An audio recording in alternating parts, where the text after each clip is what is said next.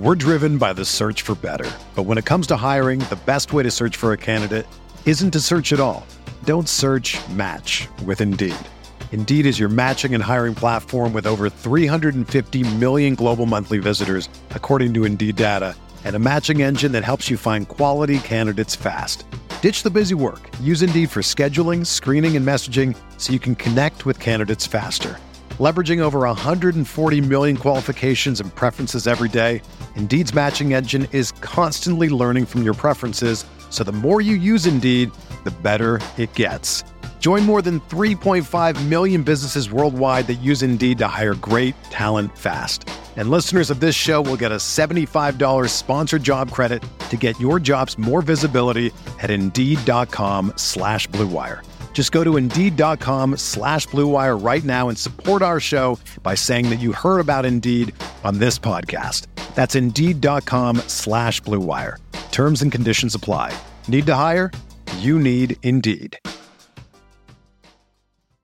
Everyone is talking about magnesium. It's all you hear about. But why? What do we know about magnesium? Well, magnesium is the number one mineral that 75% of Americans are deficient in. If you are a woman over 35, magnesium will help you rediscover balance, energy, and vitality. Magnesium supports more than 300 enzymatic reactions in your body, including those involved in hormonal balance. From functional medicine doctors to mental well being and female hormone experts, we all know that magnesium is the one mineral to improve all aspects of well being and health. But which one? Magnesium Breakthrough from Bioptimizers, the trusted choice recommended by leading experts with seven best absorbed forms of magnesium to ensure your body receives the support it needs for overall well being. Go to bioptimizers.com slash balance today and use code BALANCE10 for 10% off. Support your journey to wellness at B-I-O-P-T-I-M-I-Z-E-R-S dot com forward slash balance. Magnesium Breakthrough from Bioptimizers, your foundation to optimal health and vitality. The baseball season is go, go, go. It's nonstop, relentless for every night, six straight months, and then hopefully another month in October. You also have work, friends, family, and a million other things going on. That's when you reach for a Coors Light. It's made to chill. There's only one beer out there that's literally made to chill, and that's Coors Light. I mean, the mountains on the bottles and cans even turn blue when your beer is cold. Is there anything better than opening up your refrigerator after a long day, seeing that icy cold Coors Light can or bottle in your fridge? The answer is no, there's nothing better.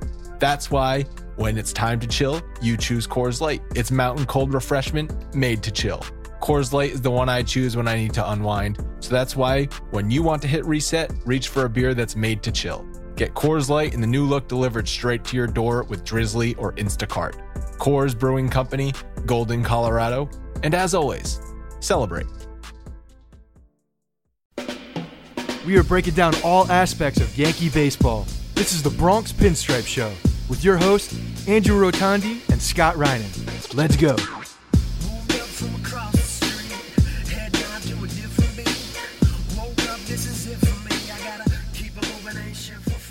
What's up, everyone? Welcome to the Bronx Pinstripe Show, episode 407, brought to you by betonline.ag. Remember, if you're a gambler out there or you want to be a gambler, use code BLUEWIRE at betonline.ag and you get a 50% welcome bonus. That is free cash to do what you want with.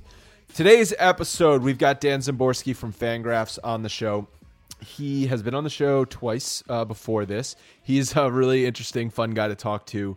Uh, one of the the smartest baseball minds um, on the internet. He does the ZiPS projections. He gives a little synopsis of all of the data and everything that goes into those projections, which are uh, very highly respected projections. People sort of the go to projections. One of the the go to projections. So uh, he like he's just like I said, really smart guy, uh, but also a very funny baseball guy to talk to because there's always a tangent uh, behind everything. So we definitely went off on a couple tangents in this episode. Um, he'll his uh, my conversation with him was lasted about 45 minutes. You'll hear that in a couple of minutes. But before that, I just want to touch on a couple of housekeeping items. Um, the March 14th spring training weekend. Those tickets are sold out, obviously, but you might be down there that weekend going to the games. We're going to be there on Friday. We've got a small group of us going on the Friday night game. and then a huge group, like almost 200 people there on Saturday. If you're down there that weekend, if you're in the Tampa area and you want to hang out, we have an after party sponsored by Sailor Jerry at the Yard of Ale. It's a bar called the Yard of Ale in Soho from 4 to 7 p.m. on Saturday, March 14th. You do not need a ticket to come to that bar, to come to that event. We've got some awesome drink specials that are going to be going on thanks to Sailor Jerry.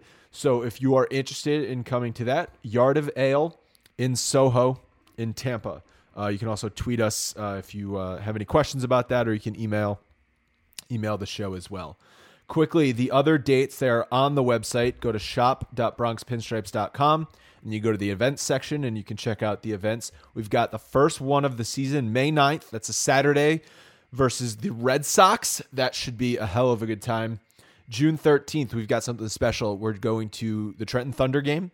It, it's a home game for them in Trenton, and it's a double A game. I've never been to a double A game before. We've got like an all day thing planned. It's a it's going to be all afternoon pre gaming. We're going to be tailgating. We've got some fun activities going on, and then we got uh, the game as well. Um, so if you're interested in that, check that out. June 26th, Friday night versus the Chicago Cubs, and then the last home event of the season, August 22nd versus the Blue Jays. Um, if you guys have been to one of our events in the past, you know how much fun they are. I think they're getting better and better with each passing event. Um, last year we sort of ended with a bang with the playoffs. We had 500 people at the ALDS in sections 205 and 206, and I hope it is as rowdy at all of those events in section 205 and 206 this season in the Bronx. All right, I'm going to stop yapping now. Stay tuned for my conversation with Dan Szymborski.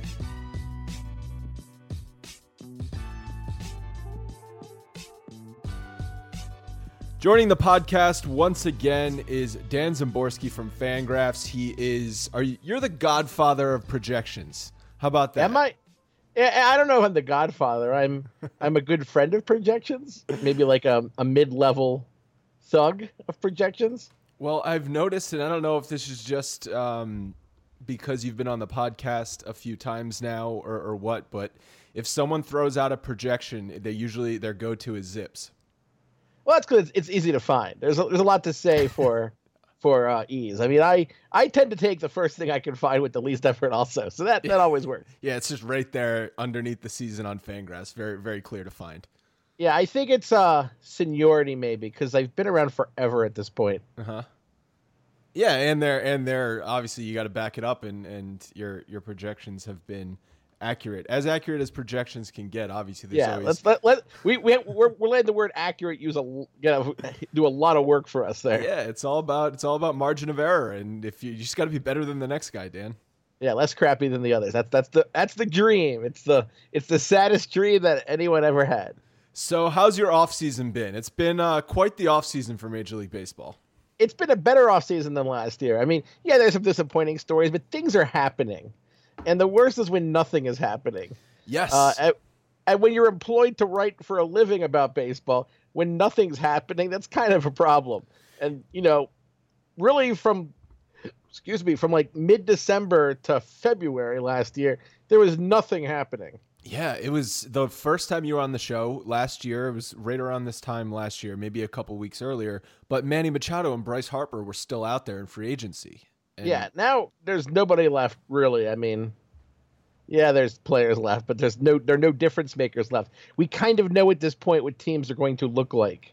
So, and that also makes it much uh, a clearer picture for ZiPS and, and what we're going to be talking about today. Where because last year I think we had the the conversation about well we you know two of the best players in baseball are not even on a roster at that point, so that that made it kind of interesting.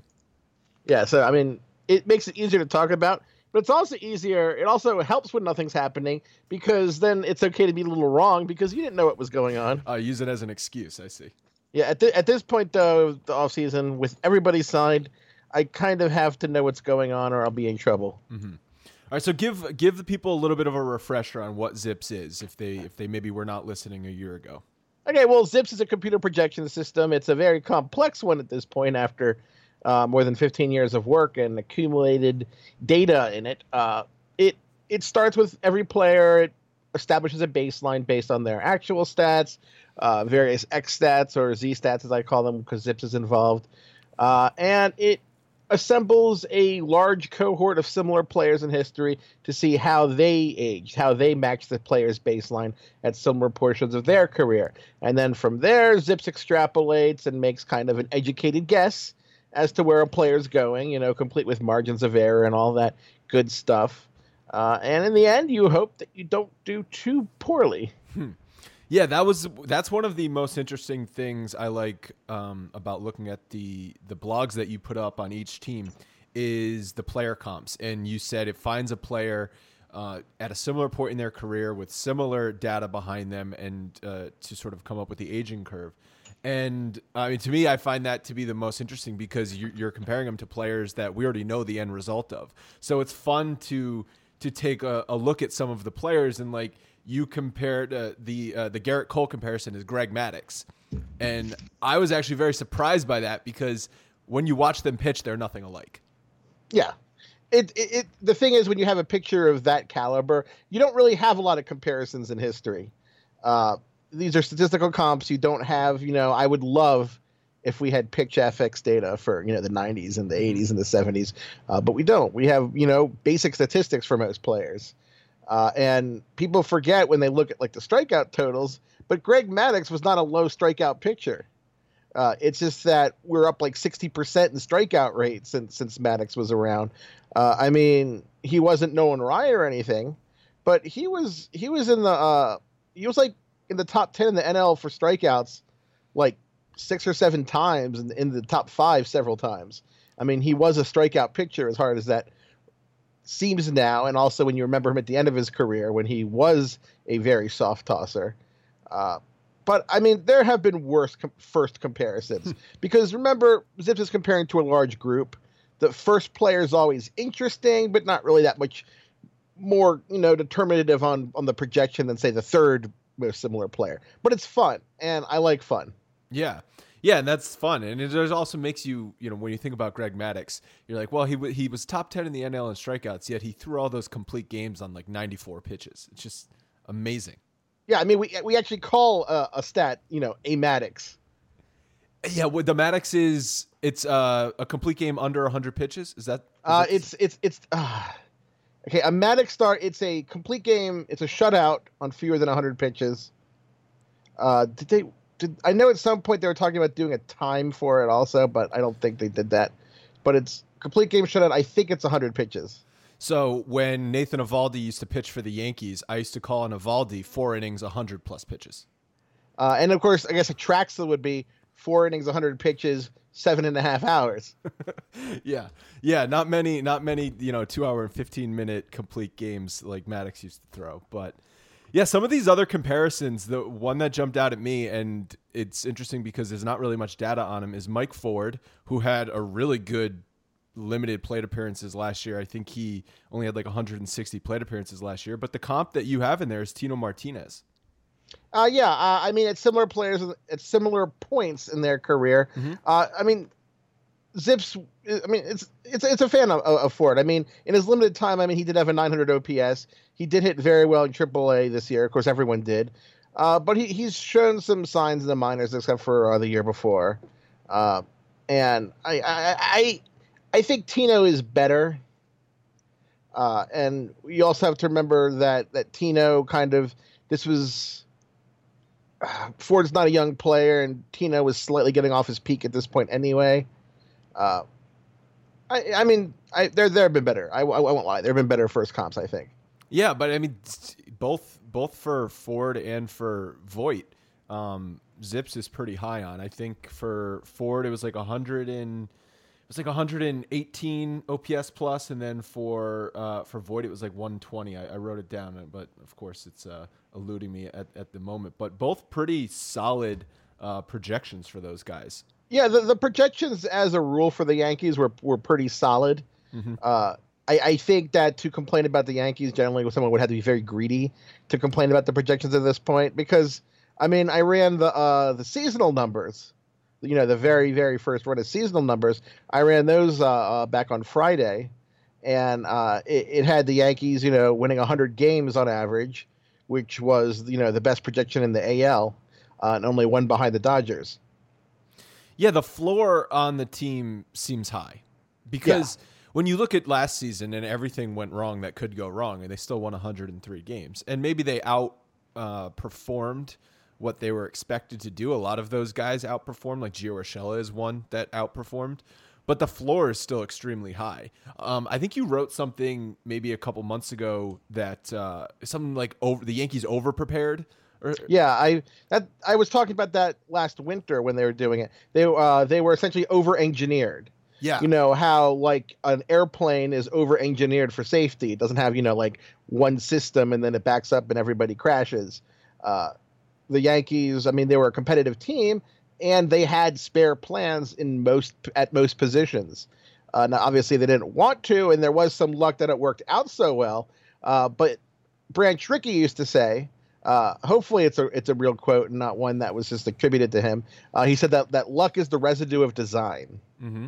and the Yankees were designed to have fallback positions better than most teams in baseball. Uh, probably only the Dodgers equaled them in, in Plan Bs, uh, and they needed them, and they worked out. So it's it's really hard to complain about what happened, I guess. Well, then it makes you wonder though, like what happens if Plan A goes to plan and and things work out what's the what's the ceiling for this team and already plan a has not worked out because the yankees are down two out of five starters and it's not even march 1st yeah uh the, the good thing, sort of, I don't know if it's called a good thing, but that, that 100 win projection, it already factors in less time for Severino, you know, less time for Paxton. So it's already being a little bit grumpy about their their predictions. Uh, I used I don't use the FanGraphs depth chart playing time precisely, but I was very close on Severino and Paxton, and in my sim, I both had them averaging about 130 innings. Uh, and is that so, because they're both coming off seasons in which they spent time injured, or was that built in? Did did you run these numbers after you knew about? Oh, these these these were I I set the depth charts that I used for the most recent. Every time I run a season sim, I update all the depth charts that, mm-hmm. that I use for it. Gotcha. And so I did it right. Really, it was really a couple hours after the Severino injury happened or was announced. Uh, so it, it, it is up to date through that. Nothing that happened over the weekend is in there, uh, but it, it does have. It was already grumpy about it for that specific reason. Yeah, and injuries are obviously built into the projections, even just on a on sort of like a macro basis, right? Like injuries happen, so that sort of has to be built in. Um, yeah, ZiPS. I mean, ZiPS looks at injuries generally. Uh, I, I tend to keep ZiPS fairly agnostic. It'll be aware of those injuries after the season. It's just that when I have to actually sim the teams, then I have to actually decide who who's going to play, and that's you know a different challenge because you know I like to have ZiPS project as many people as possible, and and when you go like down the ZiPS, you you know there's not going to be 400 games started from pictures. I mean, uh, that, that, just that just wouldn't happen. Uh, uh, like, for instance, the official projection that's agnostic had had Paxton at 150 innings. Uh, am I looking at the right one? Oh, I'm I'm looking at last year's actual results. And yeah, I'm I was like, gonna say. I was like, did I project? I didn't project Severino to have three starts. That doesn't make sense. Like God, I, I hope he has more than three starts, or else that yeah, would be... that that would be bad. Uh, but no, I had Severino at 166 going into the season, like at the preseason. Paxton 143, so those those are down a little bit. Uh, ZiPS is naturally not going to have you know pitchers average 220 innings because you know pitchers are fragile, even the best ones. Uh, yeah. Cole got a 200 inning projection, but that, that's hard to do. Well, he's he's like the cream of the crop right now, and he's coming off two of the the best seasons uh, we've seen, specifically one of the best seasons. But I know Zip sort of calculates three year three year data, right? So is that why three or four year generally? Uh, it depends on their age. Uh, four years for players in the middle of their career because they're more stable and the data is more predictive. Uh, once players are very young or very old, the farther you go back, it, the the predictive value of that data goes down quite a quite quite aggressively low. It it it just you know recent performance is more important for young and old players. Yeah, and when you compare ZiPS to maybe some other projections, Cole's actually lower. I mean, I think ZiPS still has him at like five and a half WAR season, which is great. But I've seen like six point eight, or maybe even I saw seven projected WAR season from Cole. Yeah, I think yeah. Uh, now that it's been adjusted to the FanGraphs WAR, which does use FIP, it has uh, ZiPS at six point four for hmm. for Cole, six point three Steamer. Okay Uh, 6.8 depth charts because we project a lot of innings on depth charts. Uh, but I mean, there's nothing to complain about. If you know, if if I had been an AL Cy Young voter last year, I, I would have voted uh, Gerrit Cole for the Cy Young over Verlander. All right, do you, I was do you vote on anything? uh, I voted. Uh, yeah, I've I've been uh, a member for four years now, and I voted in three of the off seasons. Uh, two rookies, NL, uh, and uh, um, Cy Young, uh, because Cincinnati. I'm in the Cincinnati chapter because I live in Ohio, Yep. uh, and it's a small chapter. There's like 12 active members, so you know we can rotate out and everyone gets to vote. Uh, but like Jay Jaffe uh, has been a member for like 10 years, and he's never gotten to vote because he's in the New York chapter. There's a lot of guys ahead of him. There's a lot of guys ahead of him. There's also more old school guys. There's not a lot of old school Cincinnati guys, you know, pushing others away. Well, no, I love that some of the new school guys and guys who are looking at the game differently are starting to vote for these sorts of things because, you know, you get a situation like last year where Verlander got the Cy Young, and it's not like he had a bad season by any means. He was still fantastic. But when you really look at some of the numbers that we've come to value now, I don't know how Cole didn't win. Uh, but it's it wasn't it wasn't preposterous, and we've had some pretty. Pres- I can't say the word. Preposterous. pretty preposterous. I shouldn't do alliteration uh, with with p's because then I'll start to sound like I'm lisping. Uh, am I? Well, anyway, uh, yeah, I, I think generally that the voting has improved because uh, when you join the Baseball Writers Association, you can vote on year-end award, awards immediately. Uh, to vote for the Hall of Fame, you have to wait ten years, uh, and really only the very first internet people that joined the Baseball Writers Association, only the very first ones of those have been able to vote. Uh, you know, Keith Law, Christina Kahrl, uh, Sean Forman of Baseball Reference, who got in as a data provider. Uh, so there's a lot of you know internet, pro- primarily internet people, who did not become members until 2013, 2016, 2017. Uh, So I you've got to wait six more years. yeah. Yeah. Uh, every, but I did too. That was that was the year they really started being je- pushing forward. Uh, uh, Derrick Goold uh, from St. Louis, he was the the the Baseball Writers Association president that year, and he was a very he's a very forward thinker, very progressive in this sense. So that's that's MLB.com guys could finally get in starting that year, and I think total there were like 70 writers admitted that year. I mean, I've I've written for papers, but like guest columns, I I've never written for a paper full time. And you know, 10 years ago, there were still a lot of really old newspaper writers that looked down on the internet writers as not real journalists. Mm-hmm. Yeah, Uh, it's it's.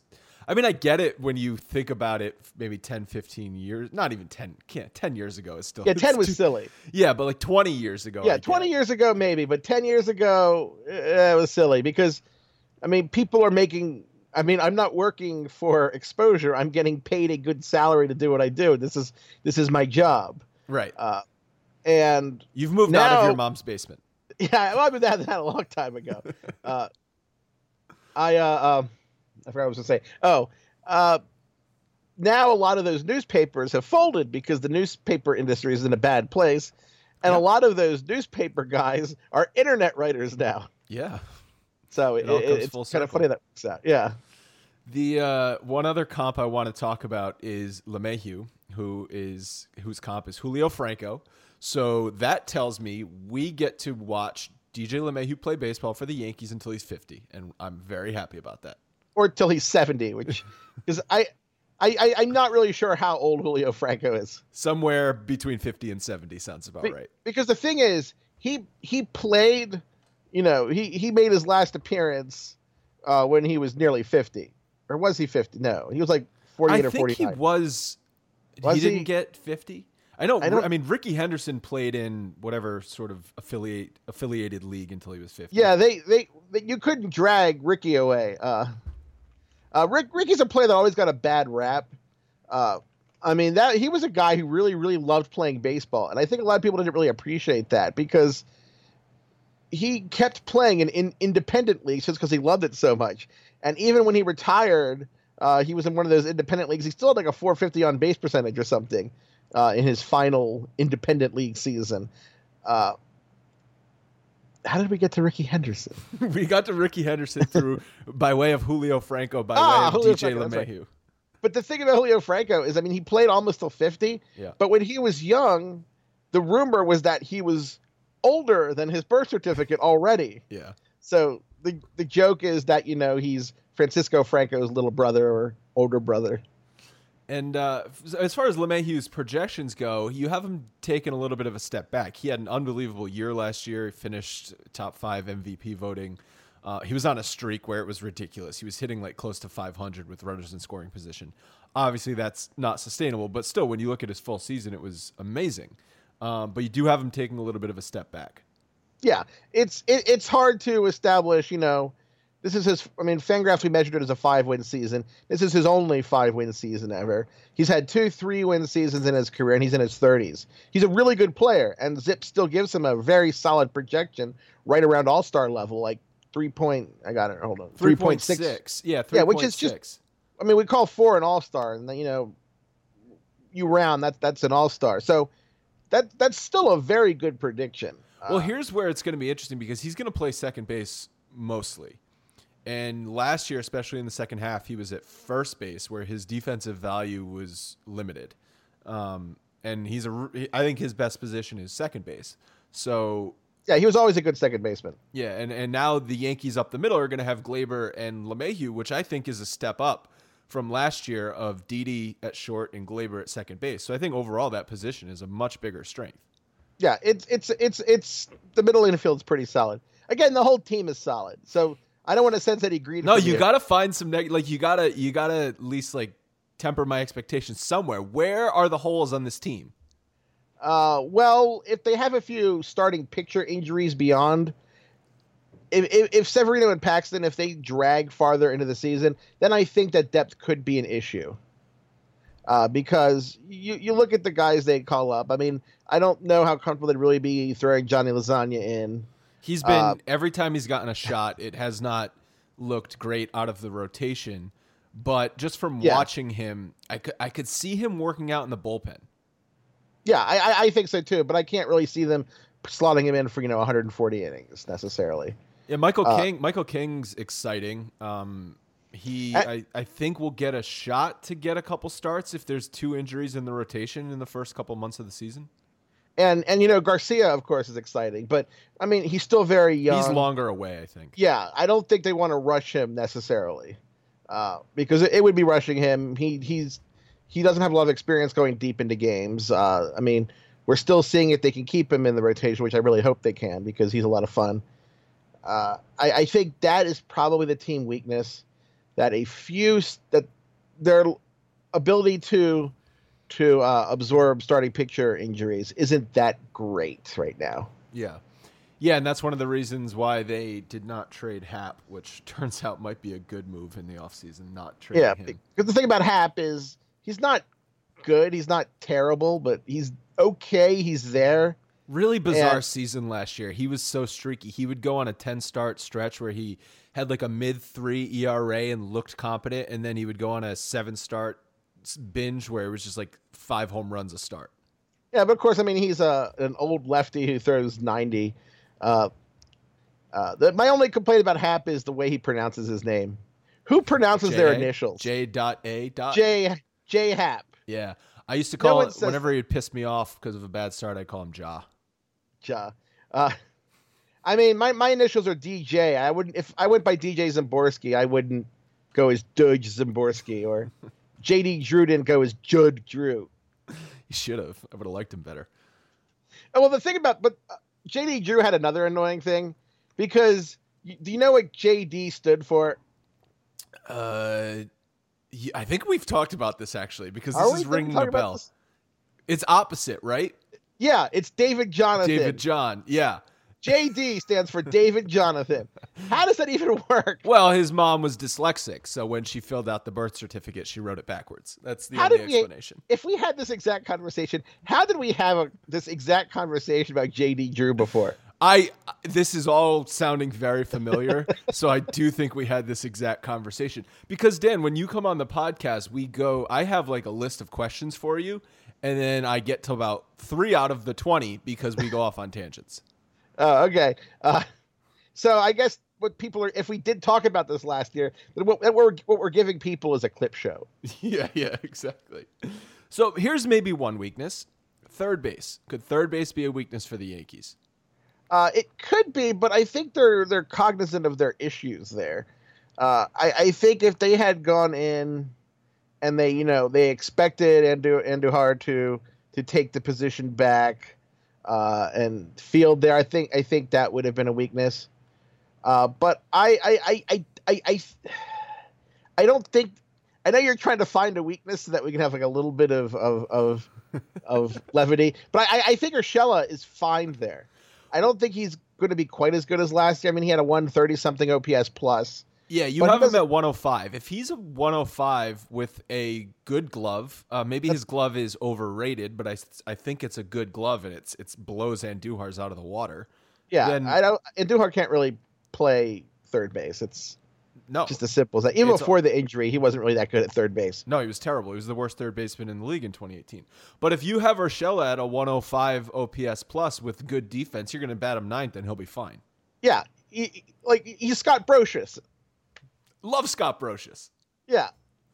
And I love Scott Brosius because Brosius also sounds like a great adjective. So how is that not the player comp? Instead, you got Casey McGehee for Gio Urshela. Well, well, of course they're they're they're offensive comps, uh, and Brosius was older at this point too. Yeah, I Urshela's about is he twenty nine at this point? I think he's older. Yeah, it's tricky. I I, I kind of get him and the other Indian third base confused. Uh, he is yeah 28. You were correct. 28. I was going to guess 27. Um, how old was Scott Brosius? I mean, Brosius oh, was, was, pretty he, old he was, at that point. Yeah, I think when he came to the Yankees, Brosius. Yeah, because he was at the A's for so long, mm-hmm. and then he came to the Yankees. Mm-hmm. Uh, yeah. Unless I'm compressing all this in my head. No, no, no. You've you've got it right. I don't know ex- his exact age, but I would that, guess he, 33. He was 32. Okay. He was 32, 33. Yeah, that was going to be uh, my guess. Yeah, I'm actually I'm actually opening up ZiPS and I'm going to find you comps that you like better for Urshela. Okay.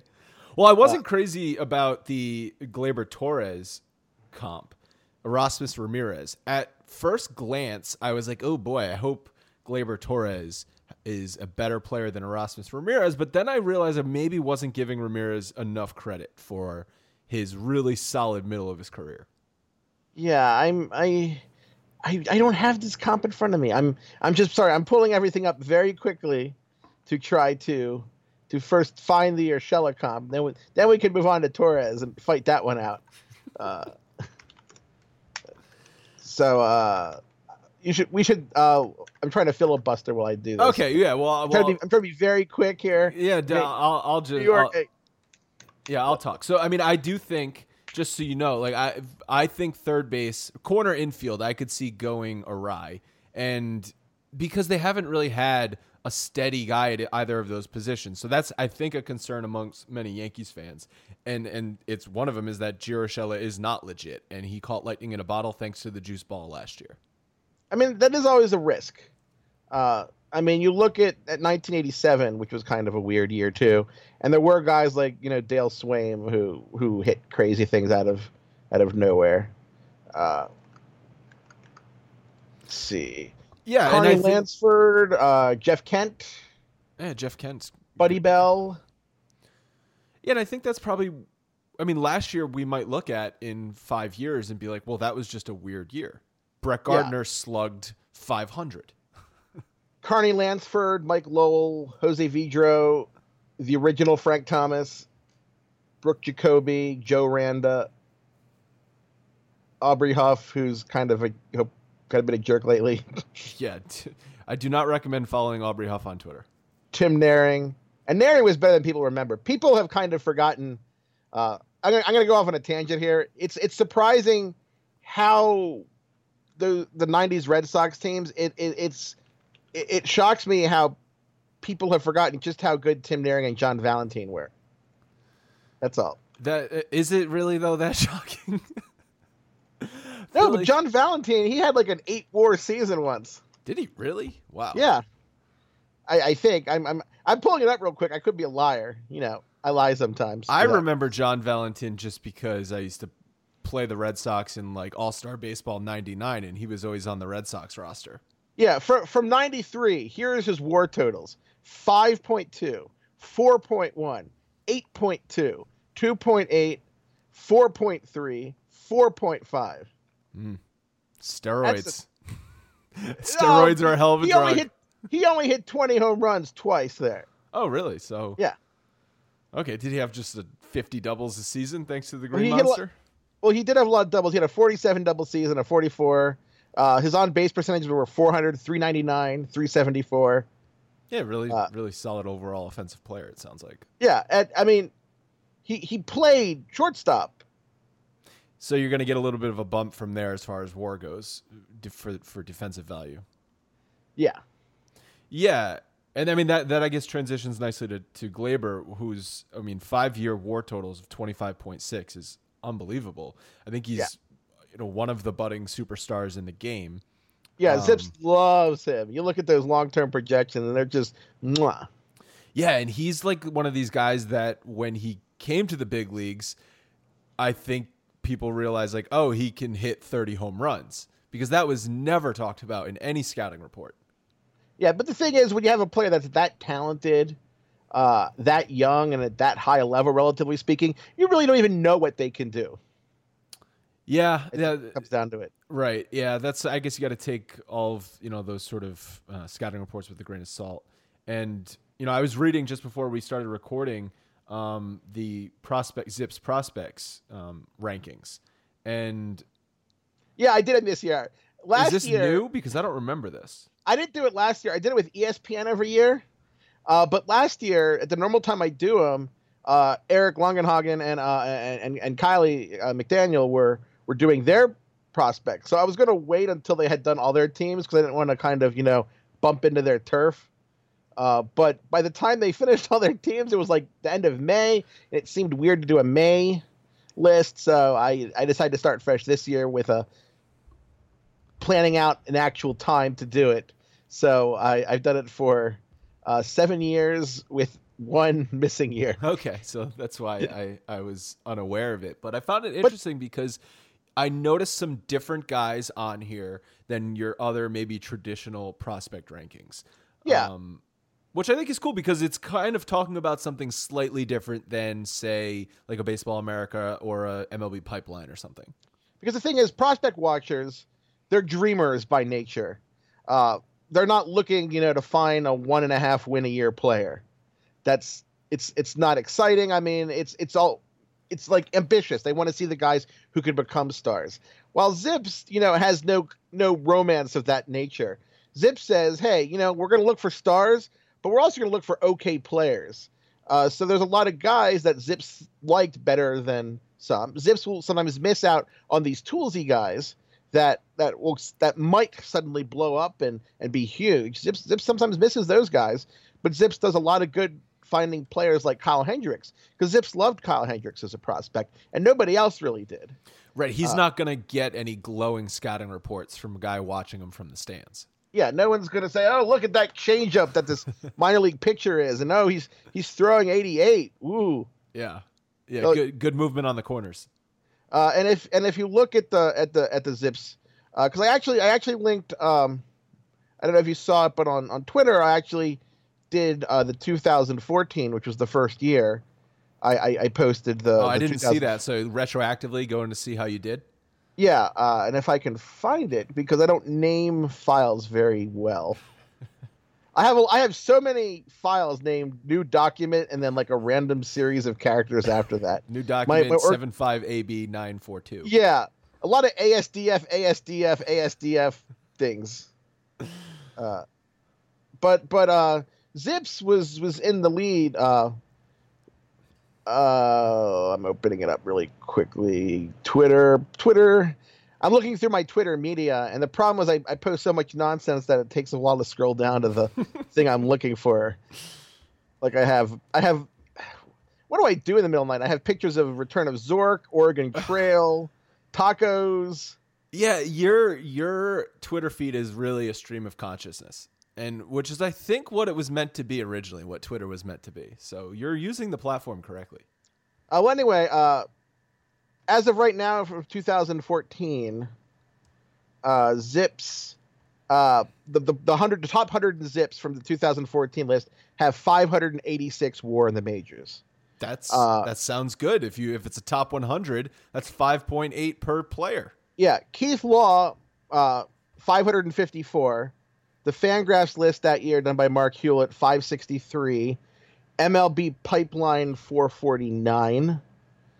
And uh, Baseball America did better at 643, but Baseball America also considered Cuban and Japanese players. And so they had Tanaka with 18, Abreu with 17. Uh, they had uh, So Soler. they're including Cuban established players, not Yeah, just and- not and- just international signings, because you Yes. do have international prospects in here. Yeah, so if we had done Tanaka, we all would have done better if, if we had been able to if we put Tanaka and they also had Carlos Martinez, who wasn't actually a rookie at that point. He had already used his rookie of the year. So I'm I'm pretty happy with that. That ZiPS has more war, and you can see a lot in some of the players that ZiPS had on the list, and the others did not. ZiPS was the only one. Uh, no, only two of five had Marcus Semien on the list. Uh, Kolten Lot. Wong. A lot of people upset that Hold on. Simeon got more MVP votes than DJ LeMahieu last year. Yeah, well, there's not a lot to be grumpy about. So they can be grumpy about. ZiPS really like Jon Gray. and had Robbie Ray on the list in 2014, and nobody else did. Uh, and sometimes these guys work out. I mean, it had Mookie Betts as the number 26 prospect. That Uh, worked out. MLB Pipeline didn't have him in the 100. Keith had him at 61. FanGraphs 59. And it's Baseball so America funny because 75. it was the pipeline probably didn't have him because of his size. Like I guarantee you that was like the number one thing that they wrote negatively about him. Uh, and the thing is, Betts looked at the time like he was he wasn't going to be one of those high upside guys. It turns out he was one of those high upside guys. Uh, but uh, so I, I ZiPS will like different players. It will be more suspicious of some of those low level minor leaguers. Uh, but I think in the end, it gives you information that's useful, and I that, that's what I try to do. I mean, it's not just about you know hitting a target. It's the question is, can people use this to you know help them in some way? And people do seem to be able to get use out of my projections. So Yeah, that's- I found it to be interesting when I was looking at what Yankees made the top 100, and obviously Deivi Garcia and Jasson Dominguez are there, and they're on every prospect board. But then, you know, this list did not have other guys that a lot of Yankee fans are probably used to hearing about, like Estevan Florial or Clarke Schmidt, and it had some other lower level, lesser known guys. You know, they were back towards the 80s and 90s, but it's still names that we're not as used to seeing. Um, yeah, and there were actually several Yankees that didn't quite make it. So it's not like some of these guys were way off. Dominguez, of course, ZiPS can't really do anything about right, that. Right, and that's what I was going to ask you because he has no data on him. Yeah, there's and nothing- He's 16 years old, but everyone, I mean, they call him a freak. They call him the Martian because he's going to be, uh, he's a freak talent. So, you, do you have to kind of, what do you do in that situation for these for this sort of ranking? Well, when when well, ZiPS didn't even consider him, and I actually made a note about that because ZiPS works with data. If there's no data, there's no insight, and I'm not gonna do something like do a proxy where he's like on a, everyone else's top prospects list, so Zips likes him too. I'm not gonna you know do that nonsense. Uh, I'm just gonna say, yeah, the the projection tool does not help you here, and that's just the case. So I, I don't. I think it's better to do that than to you know, you know, dish out a bunch of nonsense. Right. Yeah. Yeah. So it was interesting. I encourage people to check that out. Um, all right. Let's. Uh, last thing I want to talk about, and I don't know if you've heard, but the Astros got caught cheating. Um, Oh, oh God. Are you sick of talking about it yet? Uh, I, yeah, I'm kind of. I'm, I mean, I'm starting to run out of jokes, Well, so I will. I kind of want to take a different angle to it. I, I gotta. I, I even, I even have a T-shirt that I made. So I've, I, I, I'm interested in things until they stop being funny to me. Okay. And what's that the T-shirt? terrible. What's the T-shirt say? Oh, uh, I. Uh, did you ever play A Legend of Zelda? Uh, no. So this joke is going to be lost on me. Oh, well, anyway, there's at the opening of the game, you're in a, the little links in a cave, and there's an old man saying, uh, "It's dangerous out there alone. Take this." And there's a little sword, and it's a famous image of people of a certain age who played that game. Uh, so I replace it with a uh, with a trash can instead of a sword, and said it's dangerous to face pictures alone. Here, take this. uh, if if you if you've played the game, you'd understand the joke. No, I, I get the joke. Yeah. Yeah, uh, you, you don't you don't have to, you don't have to humor me. Uh, it, it's much funnier if you, if you know it. But I, I I like stories as long as they're funny to me, and that's kind of you know maybe not the most productive take in this world, but that's just the way I am. I I I like to. My favorite thing about life is being amused. Yeah, and well, this was amusing at first, and now it's just not going away, and I don't think it's going away because I don't think we've heard the full story. Uh, yeah, it's it was mishandled in so many levels. Just it's it's hard to know who to get the angriest at. Uh, I, I I think that the Astros at this point, they they know they should know that they had to make a heel turn. They're going to have to play up on this. Uh, you know. Well, I'm sure you saw their their organization at spring training stealing everyone's signs, physically Yeah. stealing all their signs. So maybe that's a start of the heel turn, and they're just leaning into the joke. Yeah, I they they, they should because that, that's the way you do it. Uh, that's something that A Rod never did. I thought I thought when A Rod was when he had you know first all the the the the, uh, the lab work that he had used uh, at the time, I thought he should have embraced it and done a heel turn. Uh, if I had been A Rod, every time I hit a home run, I would have mimicked injecting my muscles with a with a needle. Uh, I would have you know taken out full billboard ads bashing the fans of every town on a road trip. Yeah, Things like that. because he had fu money, so he could just do stuff like that. Yeah. Uh, but he, he really wanted to be loved. And That's his, no one had- that was his biggest flaw. Yeah, and nobody at that point really wanted to love him. It's it's changed since. He's kind of become the beloved figure, and people don't like Cheater as much. Uh, it, it's it's kind of weird how that happened. It happened Uh, quickly too. Yeah, It was like one one uh one postseason of A Rod calling games on Fox, and then all of a sudden everyone was on his side. yeah. He one yeah he he he broadcasts for a season, and Jeter buys part of the Marlins and runs them for a season, and then the the public opinion of them almost like flipped completely. Yeah.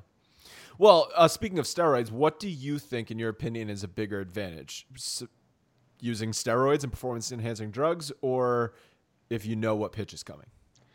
I, I'd say I know what pitch is coming, but I don't really think either are really huge deals necessarily.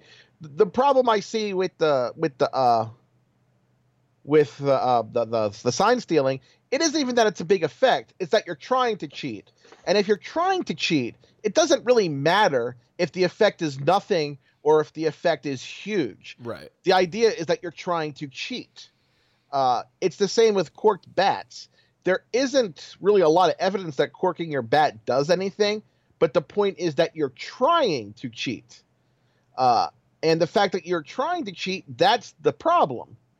Uh, I don't think that the Astros would have really been that much worse if if they hadn't stolen signs. But the fact is, they had you know the guilty conscience. They had that the, you know the mens rea. They they were trying to undermine the rules and you know the rule of law in baseball, and that's where the crime is, and that's what should be punished. Uh, the problem is that at this point you pretty much had to give them immunity because there was no realistic way that Manfred was going to be able to do anything about it. The thing is that they could have done something about this years ago. Yep. When they- Baseball always one step behind. Yeah. When they sent out uh, messages to teams that when like the Red Sox were fooling around a few years back, they should have also been opening up discussions with the MLBPA talking about electronic sign stealing to make it known to work out punishments and and and that and rules and and, the like because in baseball players have to approve rules they can't mlb can't just implement them on them uh, that's why MLB couldn't just decide to start drug testing without the MLBPA's approval. It's the same here. They could have sat down and they wouldn't have had any problems because no players want other players stealing signs with electronic uh, by electronic means in a game. Uh, they could have done something, but then by the time they actually had players doing it and they were caught, they couldn't really do anything about it. If Manfred had said we're banning all the players on the on the roster for 50 games, the MLBPA would have immediately filed a grievance because they're essentially required to by law, and they'd be slapped. MLB would be slapped down very, very quickly because there's ample uh, precedent, uh, both in the rules and in arbitration, that MLB just can't impose rules like that. Uh, so if you can't punish the players, all you might as well give them immunity, since you can't punish them anyway, and get as much information as you can out of them. Uh, so Manfred's problem wasn't this how he acted right here with not punishing the players. It's that they didn't take any the opportunity to get this taken care of years ago. Well, I also think that you have big name players like Bellinger and Trout and Judge calling basically saying that players should have been uh, suspended, which flies in the face of what the Players Association association was going to do and maybe those guys didn't know the rules and that that baseball was just going to file a grievance and get those any of those penalties wiped out. But that just fuels the fire for fans. To be like oh see Aaron Judge said that these guys should be suspended so they should be suspended.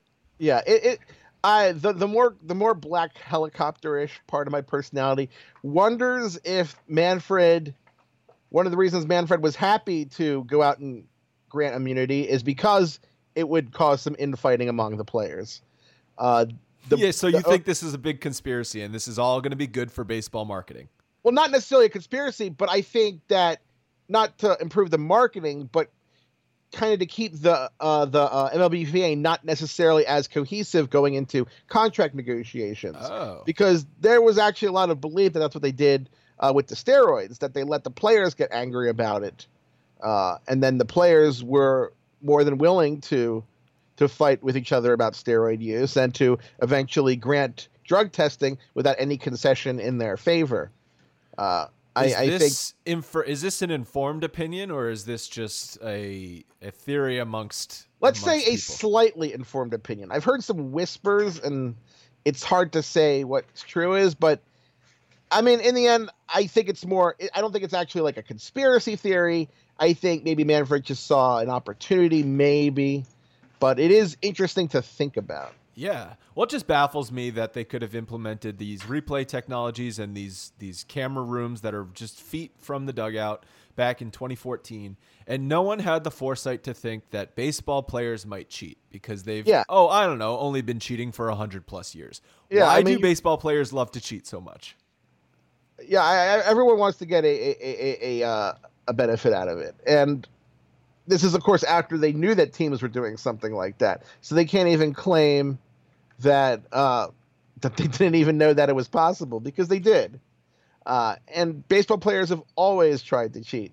I mean, you go back to the you know the New York Giants in 1951. Uh, they Leo Durocher and Herman Franks, Herman Franks with binoculars, and they had a buzzer in the dugout. Right. This has been done a while. It's this isn't anything new. Uh, but you know, baseball likes to you know shut the bar the shut the barn door after the horse is gone.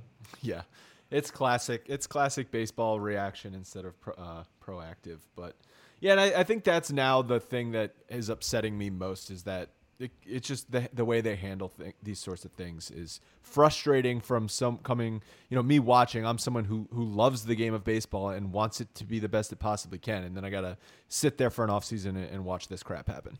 And what was truly pathetic is the year, the not the year, the week that it broke, you at the same time had uh, them talking about expanding the playoffs to 14 teams.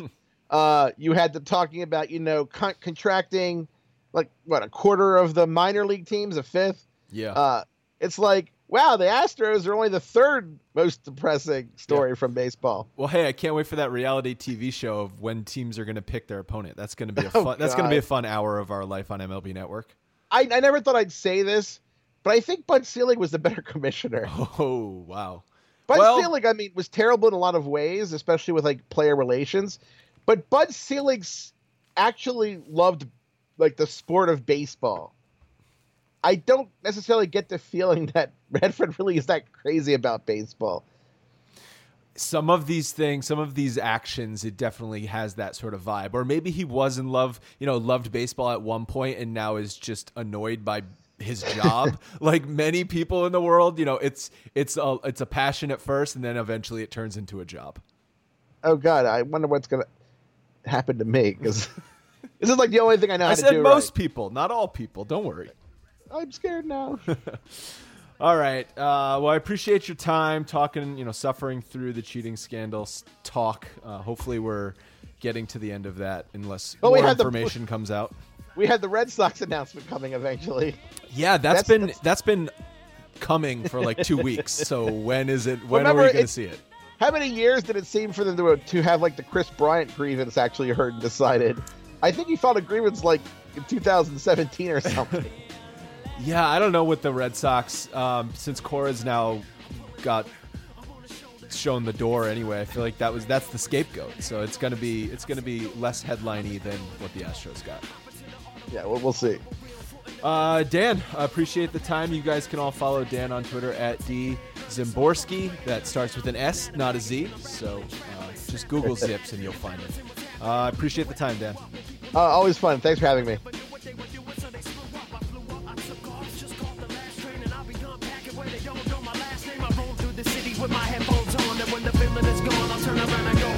Hey guys, thanks for listening to the Bronx Pinstripe Show.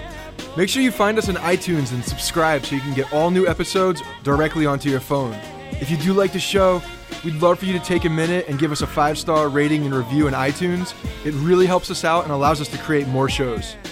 We're on Twitter at Bronx Pinstripes and the same on Facebook. You can always find us there talking Yankee baseball. Thanks again, guys, for your support. Really appreciate it, and go Yankees.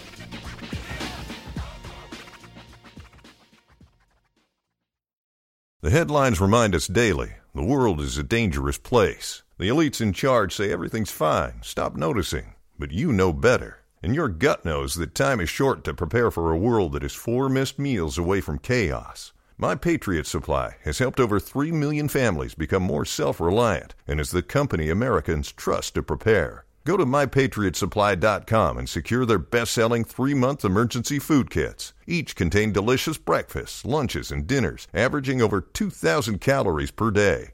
Secure at least one food kit for each family member.